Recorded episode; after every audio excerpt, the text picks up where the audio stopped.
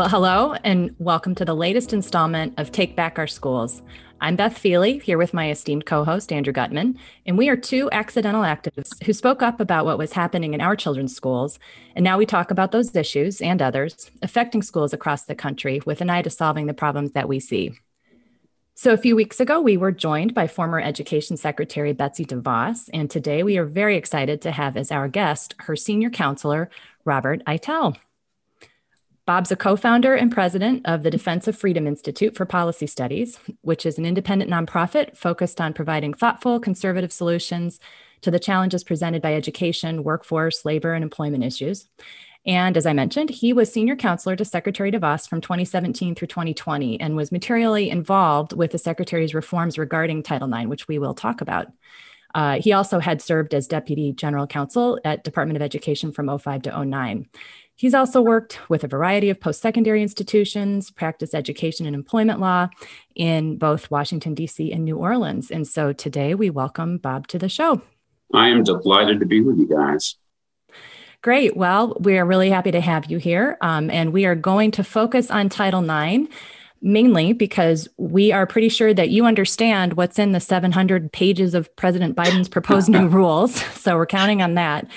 But before we before we get into that, for people who aren't familiar, um, Bob, would you could you please briefly give us an overview of what Title IX is? Certainly, uh, Title IX was a statute uh, passed by Congress uh, and signed by President Richard Nixon in 1972. The purpose of which is to prohibit sex discrimination in education. Uh, historically, Title IX has been thought of a, a, as a law that uh, mandates equal athletic opportunities for, for women and girls in sports that are occurring uh, at educational institutions that receive federal financial assistance. In recent years, that debate has turned to one of sexual harassment on campus in the role of Title IX in preventing those sorts of occurrences. And so the debates, uh, the last 10 years have, have, focused on that harassment issue and some of the due process concerns that have arisen from the disciplinary proceedings that have occurred, particularly in higher ed, uh, re- regarding sexual harassment allegations. And those, and that was coming from the Obama administration changes to Title IX rules? Yes. The, the, the courts have, have, have long ago indicated that sexual harassment is a form of sex discrimination uh, under under Title IX, and that it was a basis uh, for uh, uh, uh protections afforded by Title IX. With the Obama administration did, you have to go back 11 years uh, to 2011 uh, the, the Obama administration recognized, and I, you know, and to be fair, I think rightly recognize that there was a problem with sexual assaults, particularly in higher education. Uh, and, and wanting to do something about it, the Office of Civil Rights came out with something that was called a Dear Colleague letter, which is a basically a, a guidance letter sent by a federal agency to uh, institutions responsible for complying with a certain statute, indicating what the department's interpretation was. This, this 2011 Dear Colleague letter uh, became infamous uh, because it was a de facto regulation that the department issued that didn't go through any kind of rulemaking or public comment process arguably it went far outside of what Title IX itself requires, which is really a very brief statutory requirement. But it created all sorts of problems on campus in the name of preventing sexual assault and sexual harassment, which, which the diagnosis was, was probably appropriate, but the cure of the 2011 letter was a problem. I can get into that if you'd like. They followed that on with another document in 2014 that sort of reiterated the issues set out in the 2011 letter.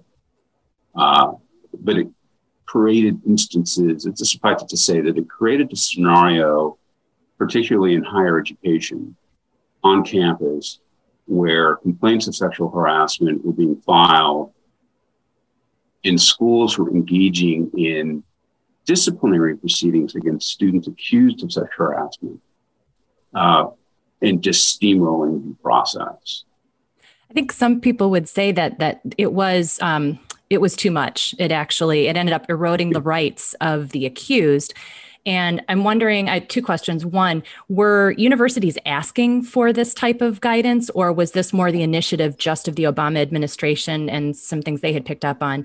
And then, um, secondly, could they have could they have done it in a more restrained manner that would not have perhaps had some of these effects? Um, and then, and we can get into kind of how you you corrected some of those effects. You know, the, the ugly secret of the 2011 letter is is that there is a division of opinion, I think, within higher education about the Obama letter. On the one hand, you have uh, the offices of general counsel uh, uh, and those who were responsible for the business side, who who in large measure, not entirely, there's obviously differences of opinion wherever you go, who thought that the Obama uh, 2011 guidance was totally out of bounds and being applied in ways that um, were causing real issues for institutions of higher education, not only in terms of how their students were being treated, but also in creating liability situations in the courts. Uh, there were scores of cases filed by students accused of harassment, uh, alleging violations of due process and, and other corollary uh, legal claims, and, and, schools are getting hit with, with, with, judgments, with liability, having to settle cases. So that was a real problem from a perspective. On the other hand, to a great extent, within the Title IX coordinator community, that is the, the individuals who, who ran the Title IX offices on campus, uh, were very receptive these changes. Is that uh, just just interrupt you quickly? That that Title IX coordinator that is something that every college or university must have in school in school district, and, and that's okay. been the rule for that's been the rule for decades. That's okay. that's not something that the, the, the Obama folks came up with. That's been the rule for, for, for quite a while. It's been in the regs since perhaps even since the beginning. It, but but it, but let's suffice it to say, it created a crisis of due process in higher ed because that was the focus of enforcement. Uh, and Beth, I think you had a second question. What was that? I guess could they have done this in a way that did not create so many of these problems? Do you? Um, I'm, I'm, assuming you felt it was overreach because you participated in the in the remaking of some of these rules, but you know, it seems as though if they've identified a problem, great, you know, let's let's come up with a solution. But why something? Do you think they knew that it was going to going to have these effects, um, or was it something that I guess they could have done better the first time because it does seem like there's this ping pong uh, game. I think I, I, read somebody characterizing it as that, and I think that that's accurate because um, it seems to be swaying so much from side to side depending on who's in office. And that is it's difficult for schools it's difficult for for students for families. And um, anyway so i was just wondering if, if you thought there was a more measured way of, of going about this. You, you know great minds think alike that because i just used the, the, the, phrase ping pong rulemaking in, in uh, a blog that i'm drafting today so uh, perhaps i should give you uh, credit not necessary, in, but in my writing. uh, but I'll just take your compliment. Yes, but it, it was it, it, they could have done it. They they didn't. Part of the problem is because, and we can get into the, the culture and politics of all this, but there's a hard left base that wants for you know that, that's tied into the feminist legal groups and action groups on this issue that demands for these sorts of uh, aggressive tactics on campus in terms of stamping out sexual harassment. You know, and that's to say that there was a, a backlash to this. There was intense criticism from a, a, across ideological lines, not just on the right, but uh, amongst from libertarians, civil libertarians, the libertarian left, uh, self-described liberals who did not like the the illiberal approach to due process required uh, by the DCL and enforced by the Office for, for, Civil Rights at the Department of Education, and so that there was a there was a there was a uh, a real uh, deep vein of criticism that arose. And so when Trump was elected in 2016, there was an unexpected opportunity for some real reform. And that's when Secretary Betsy DeVos stepped in. Was the Title IX reform, was that, was that one of the main things that, she, was that coming from her? Um, in, in terms of something that was really an initiative to correct? Yes, I think, well, there, there was a constituency for change uh, on this issue uh, amongst public intellectuals, amongst civil libertarians on the right and the left. Uh, and, and people realized, people who follow this issue realized there was an intense, a real intense problem here that needed to be corrected. Uh, Secretary DeVos uh, came into office, I think, not particularly focused on this issue, but when she started reading about it uh, early on in her tenure, realized that this is something that needed to be fixed and reformed. And she took the bull by the horns and did it and faced unbelievable criticism from feminist groups and left wing groups on her efforts to do so.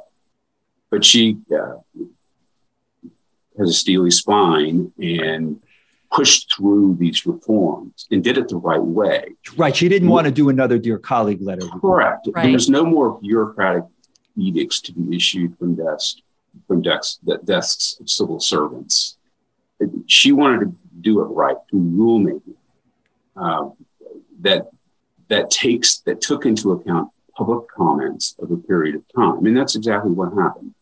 The department under her under her supervision proposed a rule in November of 2018, took comments for over 60 days. The comments numbered over 125,000 comments, which for the Department wow. of Education, for the Department of Education, that was a record.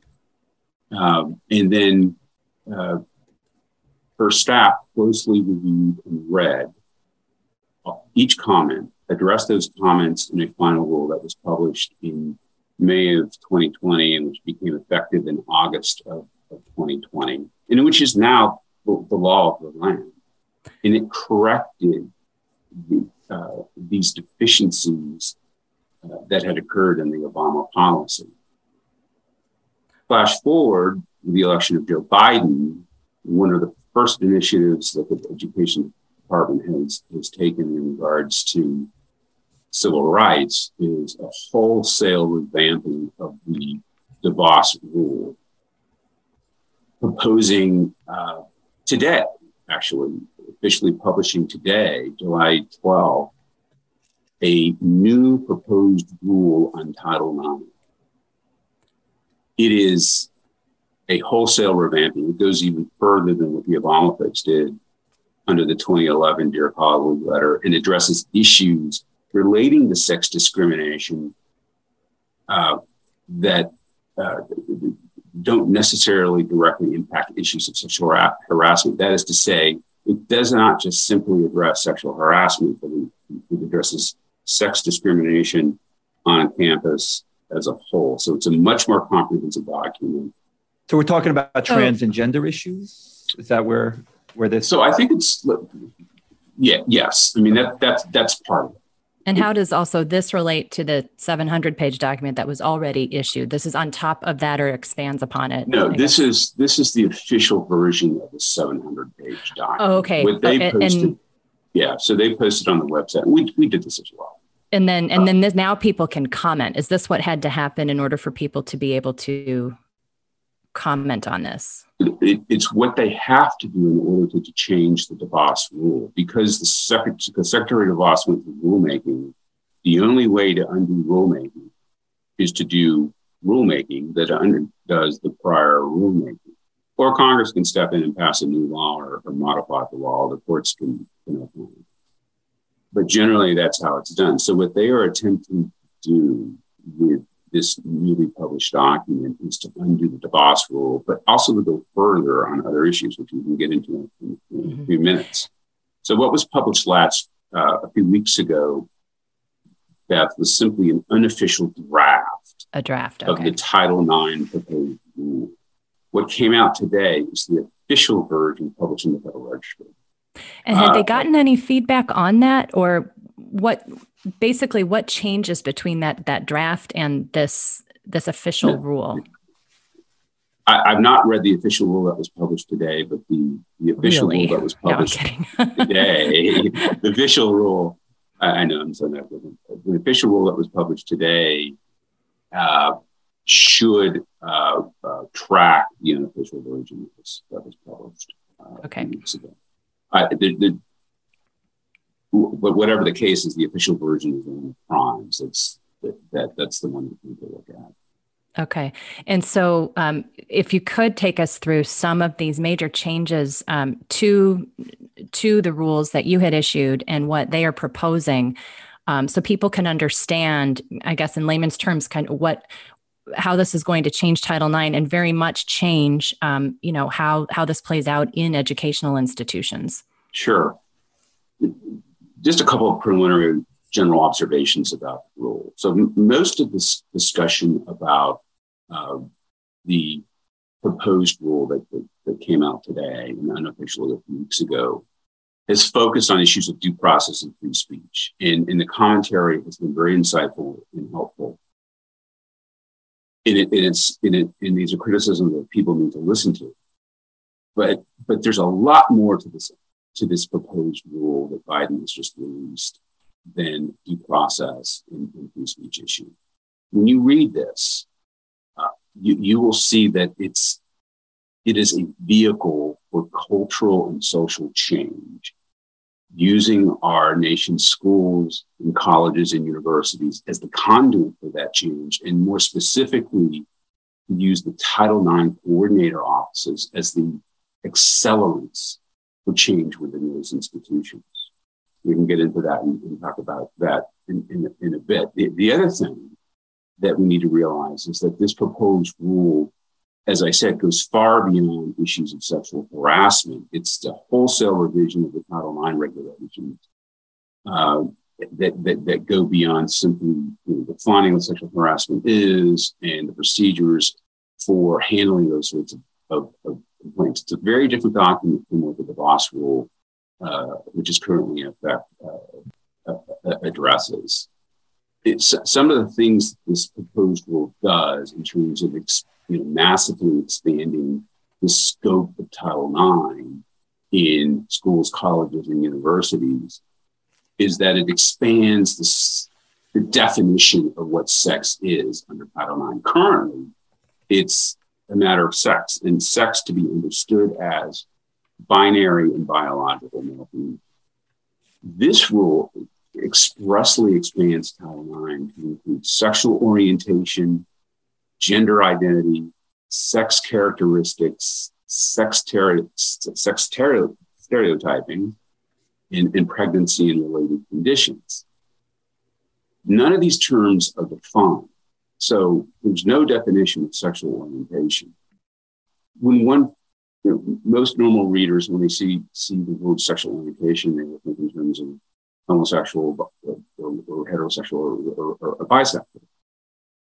But there's no limitations on the language in this rule. It goes far beyond that. So, you know, I've talked to other experts about this, and there's some concern that this can protect orientation towards certain sexual fetishes. Mm-hmm. And when you consider this issue in the context of that this is applicable to K 12, it, it raises some real concerns. Similarly, there's no definition of, of, of gender identity what what that is under the statute. Well, and to a certain extent, that's probably on purpose because it is ever evolving um, and and really none of this is really a surprise coming out of the biden administration. They came out the gate saying that this was a priority and consistently we've seen this. Um, but you're right like with this being in the k-12 arena um, and having you know you you immediately do go to places where you know pedophilia i mean like there really is no limit to what could could be encompassed in here. Is that kind of where you're and, going and, with this? and that's where i'm going with sort of the orientation to what sexually. And and and if, if, if you, you want to provide protection for lesbian engagement in title ix that's that's a policy discussion uh, one, one can have but it needs to occur in the context of education and the fact that these rules apply to K 12.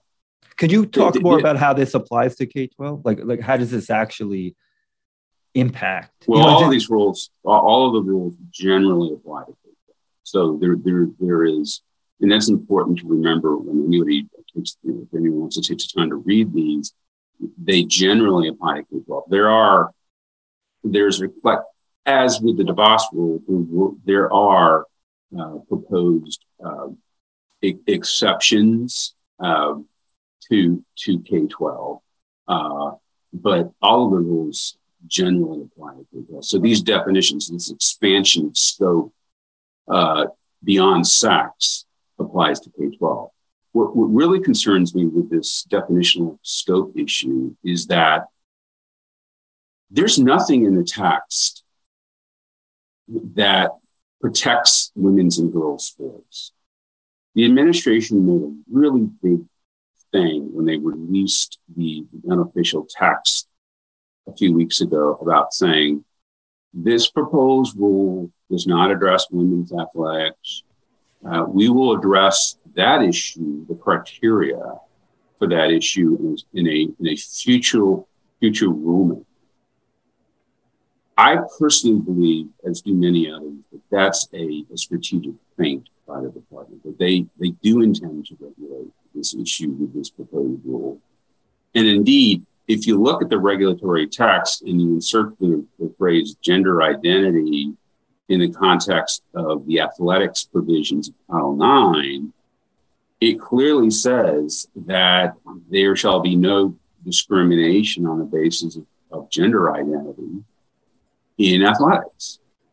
So, notwithstanding whatever Ed is saying, what they're writing is saying something totally different. And uh, folks need to be very aware that this is a, a rule that, that will affect women's and girls sports and, and, as it contains absolutely no express provisions based on binary biological size. Well, and so that's part of the strategy get this passed first or get this rule into practice first, and then they can either choose to rule or, or perhaps feel like they don't have to rule because it will become de rigueur uh, for for how you know we run our schools. But it seems as though that that that it leaves that very open and possibly you're saying on purpose. Uh, and so because I think there'd be a real backlash. I do think that that really has struck a chord with pe- a nerve with people um, is this sports issue. So that that actually makes a lot of sense. I, I, think they're attempting to neuter the public response to this regulation by uh, issuing this, this press release about the future rulemaking on on athletics. Uh, I think that they were taken aback by by the rising uh, grassroots revolt on the issue. Uh, the politics was not working in their favor.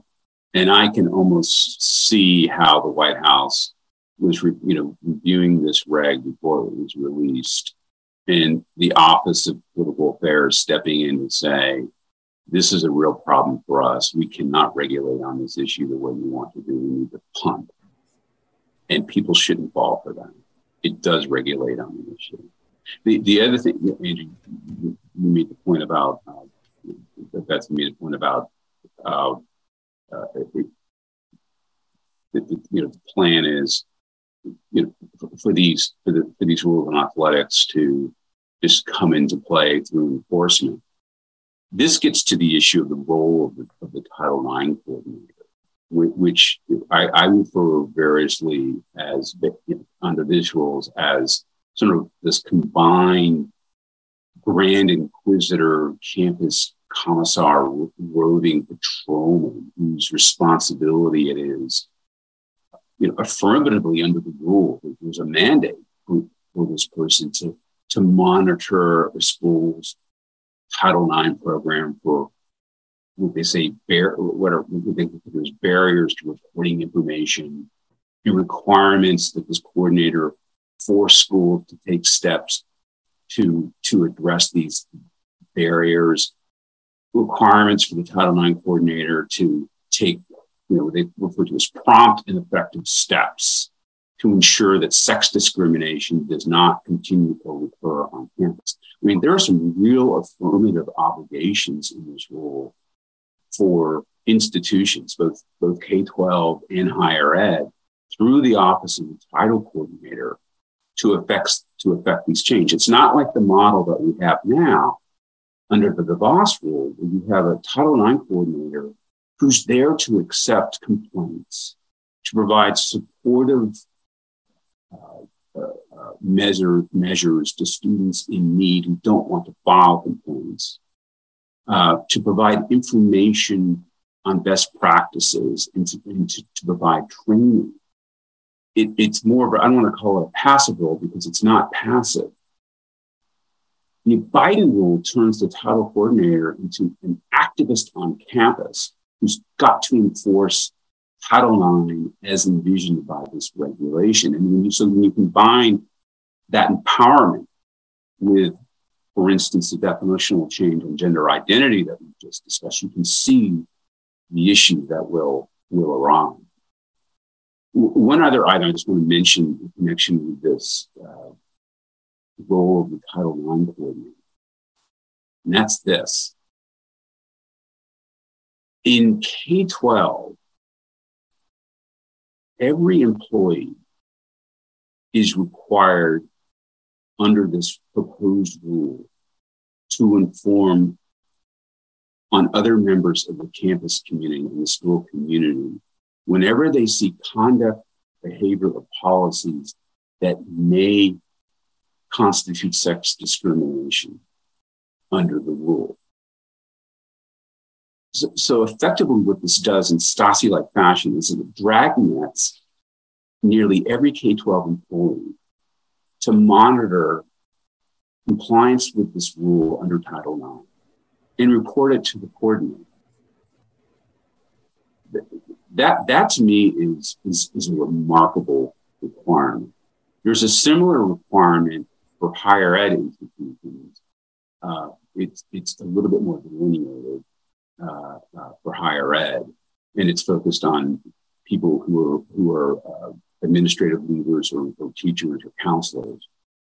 Uh, there are a few exceptions to this rule for, for confidential employees, uh, where students in, in, need of counseling can see somebody without, you know, that's somebody informing the Title IX community. But there's there's an informer requirement for this rule, which I find to be very distressing just to go back to the K 12 athletics issue really quickly. So, so your expectation is that under these rules, we would see more Lia Thomases at the K through 12 level. In other words, trans swimmer, oh. you know, biological male swimmers in female sports, and there's nothing that schools can do to prevent that given these rules. Is that?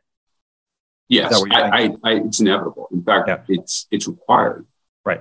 Uh, it, and this goes to my comment just now about the Title IX coordinator. I mean, now the Title IX coordinator will have an affirmative duty to ensure that their school district, their school, uh, allows for participation based on gender identity. Uh, and, and according so whatever I say my gender is, I can whatever I say my gender is, they are obligated to accept that. Yes, yes, uh, and and for you not to do so, that is for the school not to do so on its own right. would be a violation of Title IX. And what would a as, public as, school district what say what would a what would happen if a public school district violated that? I mean, what what? so what will happen is that uh, a, a, member of the school community uh, would file a complaint to the Title IX coordinator. Uh, they would push the issue through if if the school refuses to to comply then that individual or anyone really could file a complaint with the Office for Civil Rights, U.S. Department of Education, and the department will then investigate the matter. And the department, after concluding its investigation, uh, will then enter into what's called a resolution agreement. Now, the school can fight that. That rarely happens. Um, it's most likely what will happen because federal funds are at risk that the school district will capitulate, enter into a resolution agreement with OCR, and that resolution agreement will direct the school district's compliance with the regulation and include all sorts of milestones and monitoring uh, and and other provisions that ensure that at the end of the day, gender identity is a basis for participation on athletic teams. So, kind of, as you said, basically, this will serve as a vehicle for cultural and social change. And, but and that's why sports. Yeah, I mean, well, has the potential to destroy women's sports. I think is it, it, part. That's part of the social change. I mean, I, I, I think that. Yeah, I think that's that's exactly where this it, goes. So, so are a there rights issue as well here? Uh, yeah, absolutely, absolutely. Um, in terms of, boy, on a number of levels, in terms of of of affirming somebody making this decision in terms of you know protecting your child um, you know who's participating in these sports. I mean it's it's uh it is definitely something that I think, um, and again, with the sports issue, you have seen many more people willing to at least speak up or pay attention because they see directly how this is going to impact their families versus having, you know, whatever, whatever sense, whatever your values are on you know sexuality and gender identity and how you you know your thoughts on those to- on those topics. And, and and let's let's also be clear that this also applies to the classroom. So to the extent your your minor child desires it he, he or she may choose their their gender identity at school uh, whatever pronouns they desire whatever bathroom they desire at any sorry at any age? yeah. I mean, is there is there an age threshold here? Where there is no age. There is no age. Okay. Mm-hmm. Well, and if you look at the sex ed, uh, the recommendations, the sex ed standards, they want these. They recommend these conversations happen early, K through two, I believe. So you have on a number of fronts encouraging this, and um, yes, and I mean, do you see do you see basically an uptick in activity where DCFS or whatever state equivalent is going to be called in because of the culture that this creates in schools that they are going to make that a more common occurrence when when a family um, you know is not involved when a teacher or a school is encouraging a child at school and a family might have a different set of values. Like i mean what do you see I, I, view this as a as a mandate for schools to implement these changes. Yeah. Notwithstanding whatever parents think yeah. It will it will be a violation of IX under this rule for a school to to, to require students to uh, uh, use the bathroom for their biology, or or to require students to use uh, uh, the, the, pronouns of mm-hmm. and gender of their biology. I think I read that that's that is explicit in these that uh, mis misgendering someone is a Title IX violation. Correct. That's explicitly outlined. And, and, in fact, OCR is is enforcing Title IX in that way now. They just entered into a resolution agreement with the, with the school district on this very issue. So they're enforcing it this way now. But I will tell you, once this rule becomes final, it will be, have the force of law, and you will have not only isolated enforcement proceedings, but but a policy enforceable uh, by the Justice Department and uh, the Education Department and the Title IX coordinators on campuses and in school districts. Is there, any, assuming, I want two questions, assuming these go through, um, is there anything that the states, state legislatures can do to counteract these? Or is there, they're pretty much. There's a struggle, there's a federal state struggle here for power. Uh, the, you know, distressingly, the, the, there is language in this proposed regulation that states that to the extent there is a conflict between federal and state law, the state law, the, the federal law primes unless the state law grants the student additional rights. So what you see in this reg is a favoritism to you know these blue state jurisdictions that you know they're with the program on this, and red state jurisdictions who are not with the program uh, are going to have a conflict, and then you're in the courts, uh, and it it will make it more difficult for states that disagree with these policies to to implement their their view of society and culture in, in their schools in terms of the laws that they pass. All right. So these 700 pages came out today.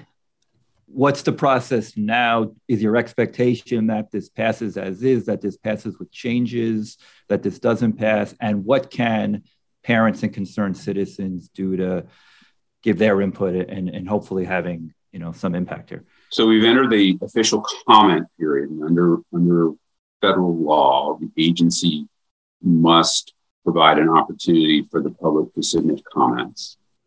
Uh, there is a portal to do that. You you submit them electronically. There is a six day period for this process. So parents and other institute observers have until September 10th to submit their comments to the department. It's then under the, the responsibility of the department to take all these comments, just like Secretary DeVos and her staff did a few years ago, read every one, consider them, and reconcile any points in a final regulation. That process is very time consuming and I anticipate will result in a rule being published well into 2023. The, the big wild card question is what changes will they entertain? Um, and it's going to depend on what they receive in the comments and, and, and frankly, the, the, criticisms that they're reading in, in the media for the next couple of months and, and frankly beyond.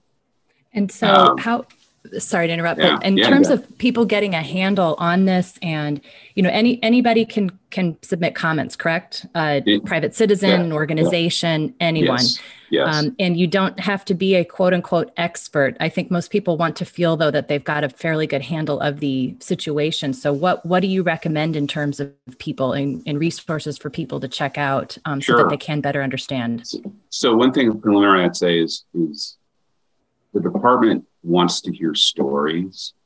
I, I would I would uh, advocate for every person out there uh, to explain how this rule would would affect you. If you have a, a, a daughter uh, on, a, on, a, sports team and uh, uh, it is your view that it, that sports team should remain for biological females, you should say that and explain what's happening. Uh, likewise, if you have a concern about parental rights in K 12 under this issue, as we just discussed, I would talk about that.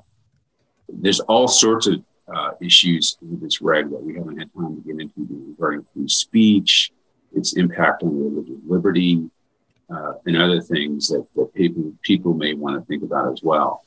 Uh, there's uh, an electronic portal uh, that the government has uh, at, I believe, regulations.gov. I will tell you that my organization will have a resource page for uh, on the on our website that that has the rule, a summary of the rule, uh, like a two or three pager, you know, a chart that compares uh, this rule with the current law. Great. Uh, and then a link to to the to the to the portal for the government to submit a comment.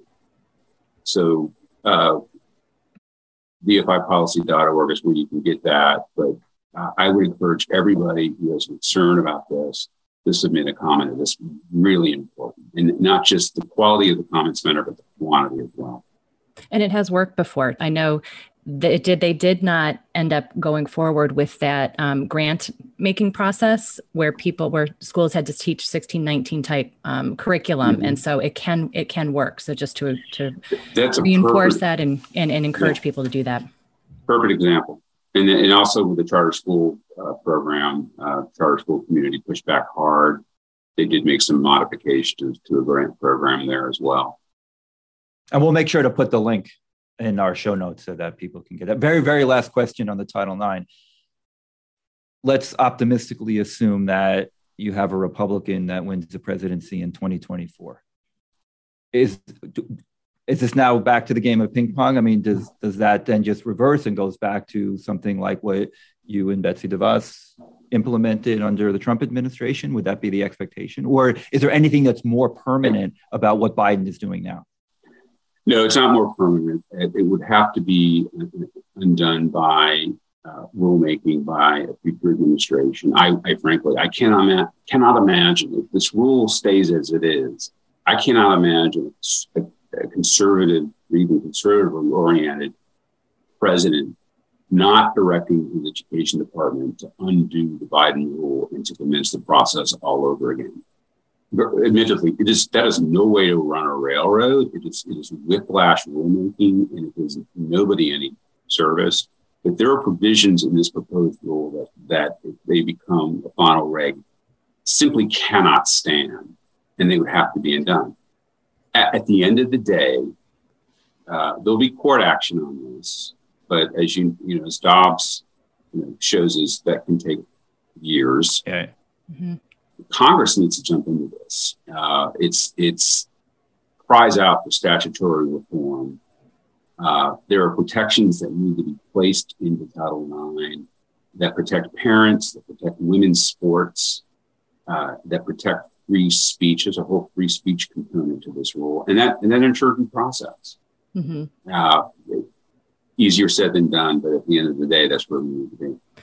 Right. It's an intentionally slow, but but still slow. So, um, well, good. We and we will direct people uh, to information at your website. We wanted to also about this, and then we also wanted to hear um, other initiatives that that DFI might be working on that you'd want to give us a heads up about. I know you had some filings uh, regarding a, a school in my neck of the woods outside of Chicago, mm-hmm. uh, and we're sure you have other other uh, projects going on. So, so give us kind of an, an, overview of that.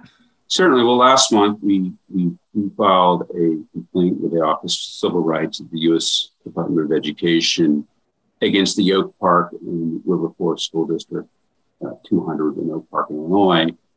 Uh, basically, uh, uh, uh, not I don't want to say alleging, but this is a fact, um, pointing out to the department that the district was engaging in race-based grading. That that's the the, the, the nut of it. Under the um, under what the guise of what they call equity grading. Is correct. That, so okay. it's this racial equity uh, grading system, grading with equity, where they use this racial equity analysis tool to review grading practices uh, as, a, as a way to achieve equity in, in, education. It's a very simple fact pattern. Uh, I, I, I, you know, it was interesting that when we filed this complaint, the school district issued a statement saying that you know, we belong here. There's nothing to see here. But in fact, we have documentation which we provided to OCR that says precisely the opposite that there is race-based decision making here, and that's a that's a violation of the federal constitution and Title VI of the Civil Rights Act of 1964. Uh, we supplemented our complaint with additional documentation uh, a few weeks ago. So we, do look forward to OCR looking into this. We understand from them that they've opened up a, a file and that they are investigating. Uh, we also have a very active oversight program, uh, Beth and Andy, that, that focuses on education and workforce issues in the federal government. We've got about 30 uh, FOIA, Freedom of Information Act requests pending with with the Education Department, the Labor Department, the Office of Management and Budget, the Justice Department, on a whole host of issues, not just Title IX, but this issue of student loan forgiveness that you may have heard about, the undue influence of the teacher unions, the NEA and the AFT in departmental decision making, uh, the influence of some of the consumer activist consumer groups on the student loan issue, that sort of thing. Uh, we also have had some great success in the Supreme Court on uh, uh, two cases, one called Carson v. Makin and the other Kennedy v. Bremerton that concerned religious liberty issues.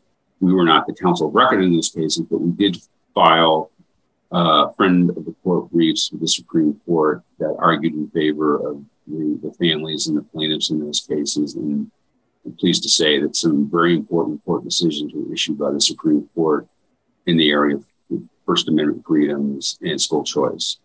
So we're very busy. There's a lot going on. We've only just been in, in existence for about nine months. And I think the best is yet to come. Great.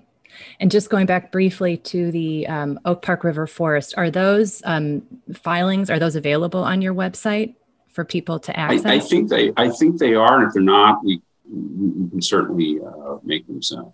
Absolutely, okay. they're public they're public record as far as we're concerned.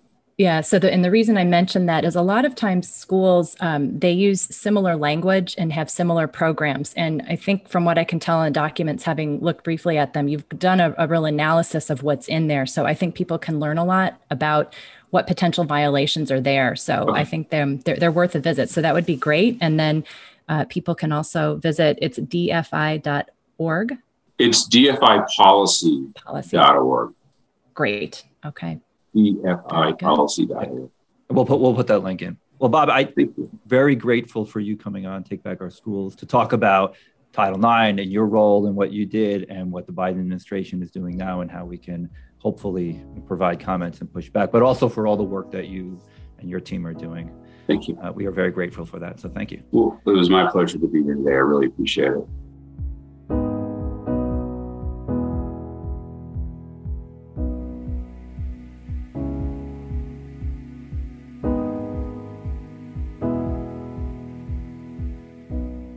That was a uh, informative, obviously, and and Bob's incredibly um, knowledgeable about what is going on. Uh, but it's yes. scary. I mean, like a lot of the conversations we have on Take Back Our Schools, it's scary. And he said something, I think, early in the conversation, and I forget his exact words, but you know, t- t- this is this I, the word I always use is this is really a revolution. Absolutely. It was an accelerant for cultural and social change, yeah. he said. And they're using yeah. Title IX to, to do this. To do that and, without most people understanding that.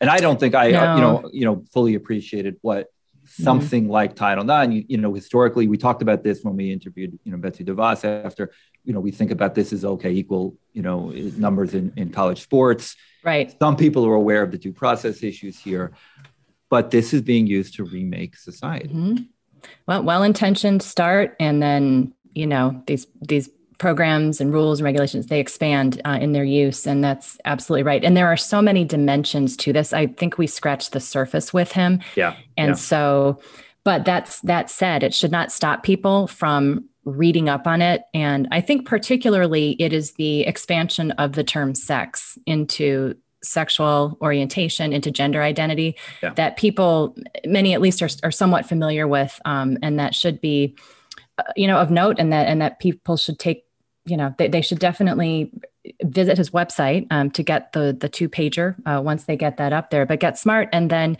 use the portal to weigh in. This is your you know duty right and duty as a citizen. And you know what could be a more important um, topic than than your ch- than your children? And I know some of the some of our friends in the parents movement, some of the organizations like Parents Defending Education, sure, Moms for Liberty, and No Left Turn in Education, mm-hmm. all are active in in I think collecting comments and writing letters to the to the Department of Education. And so you know we have allies yes, in this fight, but the more and, people that mm-hmm. comment, hopefully the more impact that we can have. For sure. And then, you know, you also might at your local school find out who your Title IX coordinator is and what they do and just get a better understanding of how this plays out in your school whether your child is in k through 12 or at a uh, you know higher ed institution just because um, even even now you know the thing is and we didn't talk to him about this a lot of um, you know schools these obama issued these rules and the schools adopted them and then the new devos rules were issued. I, I wanted to find out you know were they really changed? Right. and then i think most most educational establishments are going to probably hew towards this obama biden type of of um, activity and uh, yeah so it would just behoove you not to better understand it um, and then yeah just just weigh in um, so that so that these institutions are you know using title ix for what it was intended um, not for what the current cultural zeitgeist is or or for this longer term change because um, i do think he he hit the nail on the head with that yeah, no, agreed. Um, well, on that note, we will be back soon for another episode of Take Back Our Schools. We hope you enjoyed this conversation with Bob Eitel. And if you did, please share us and review us and tell your friends. And we'd really appreciate that and hope you'll tune in. On behalf of my co host, Beth Feeley, I'm Andrew Gutmann, and we'll see you again soon on Take Back Our Schools.